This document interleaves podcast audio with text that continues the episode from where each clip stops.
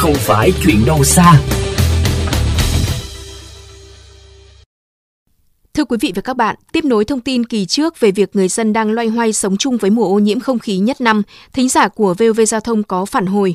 Trong những ngày chất lượng không khí ở mức xấu thì đến hẹn lại lên, các hoạt động đào đường, lát lại đá vỉa hè diễn ra ở khắp nơi trong phố, khiến tình trạng ô nhiễm thêm trầm trọng.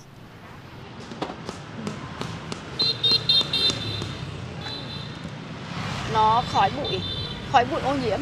Máy móc họ họ cắt đá bụi lấm lên luôn á. Đào nên cũng bụi.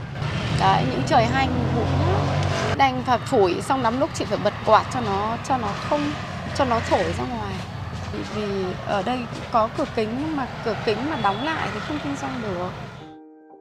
Chị Nhung kinh doanh vải vóc trên tuyến đường Tô Hiệu, nơi đang gấp rút thay đá vỉa hè vào tháng cuối năm than thở.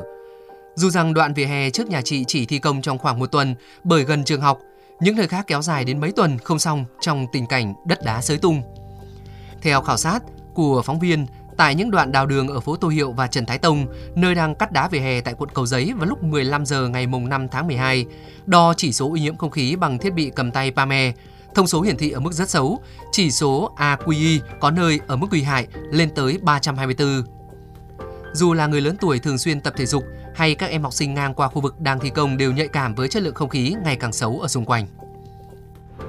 Dù sao thì nó, nó bụi bặm. Cho nên nó cái đó là cái điều tất nhiên vì giờ là cậy lên vậy nên nát lại chờ đợi làm nó hơi lâu. Nó sẽ bụi hơn xong rồi nó sẽ ô nhiễm hơn.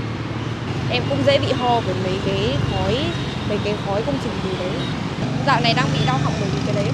Kiểu người ta khoan xong rồi đào các thứ này nó nó chai lên thì tự dưng nó lại, nó mù lên. Chứ còn bình thường thì không. Đường sáng đi thì em đeo khẩu trang thôi, với cả em tránh xa chỗ đấy càng ra, xa càng tốt theo giáo sư Đặng Hùng Võ, nguyên Thứ trưởng Bộ Tài nguyên Môi trường, các hoạt động xây dựng dày đặc trong những tháng cuối năm là một trong các nguyên nhân chính khiến tình trạng chất lượng không khí ngày càng thêm ô nhiễm, mà trong đó hoạt động thường niên vào thời điểm này là lát đá vỉa hè, thường không đảm bảo đúng tiêu chuẩn bảo vệ môi trường trong quá trình thi công.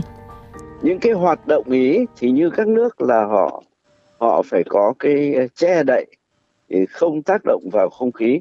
Thế như ở hà nội thì thường những cái này là đều không làm. Rồi ờ, vận chuyển vật liệu là cũng không có cái, cái ô tô đó cũng không có che đậy những cái việc đó chỉ được làm trong cái giờ giấc từ đâu đến đâu cần có cái che chắn ở mức độ nào chúng ta phải có những cái quy định về mặt pháp luật thì đấy mới tạo ra những cái dấu hiệu tích cực được Tiến sĩ Hoàng Dương Tùng, Chủ tịch mạng lưới không khí sạch Việt Nam nhận định, dù đã có thể điểm mặt chỉ tên các tác nhân, nhưng rất ít các trường hợp gây ô nhiễm không khí được xử lý. Hiện nay là cũng ít cái trường hợp thanh tra kiểm tra để dừng lại khi mà họ gây ô nhiễm. Và làm thế nào để có những cái số liệu ờ, quan trắc tự động. Và nếu mà được nữa, tốt nữa là phải công khai lên ờ, cho công chúng biết.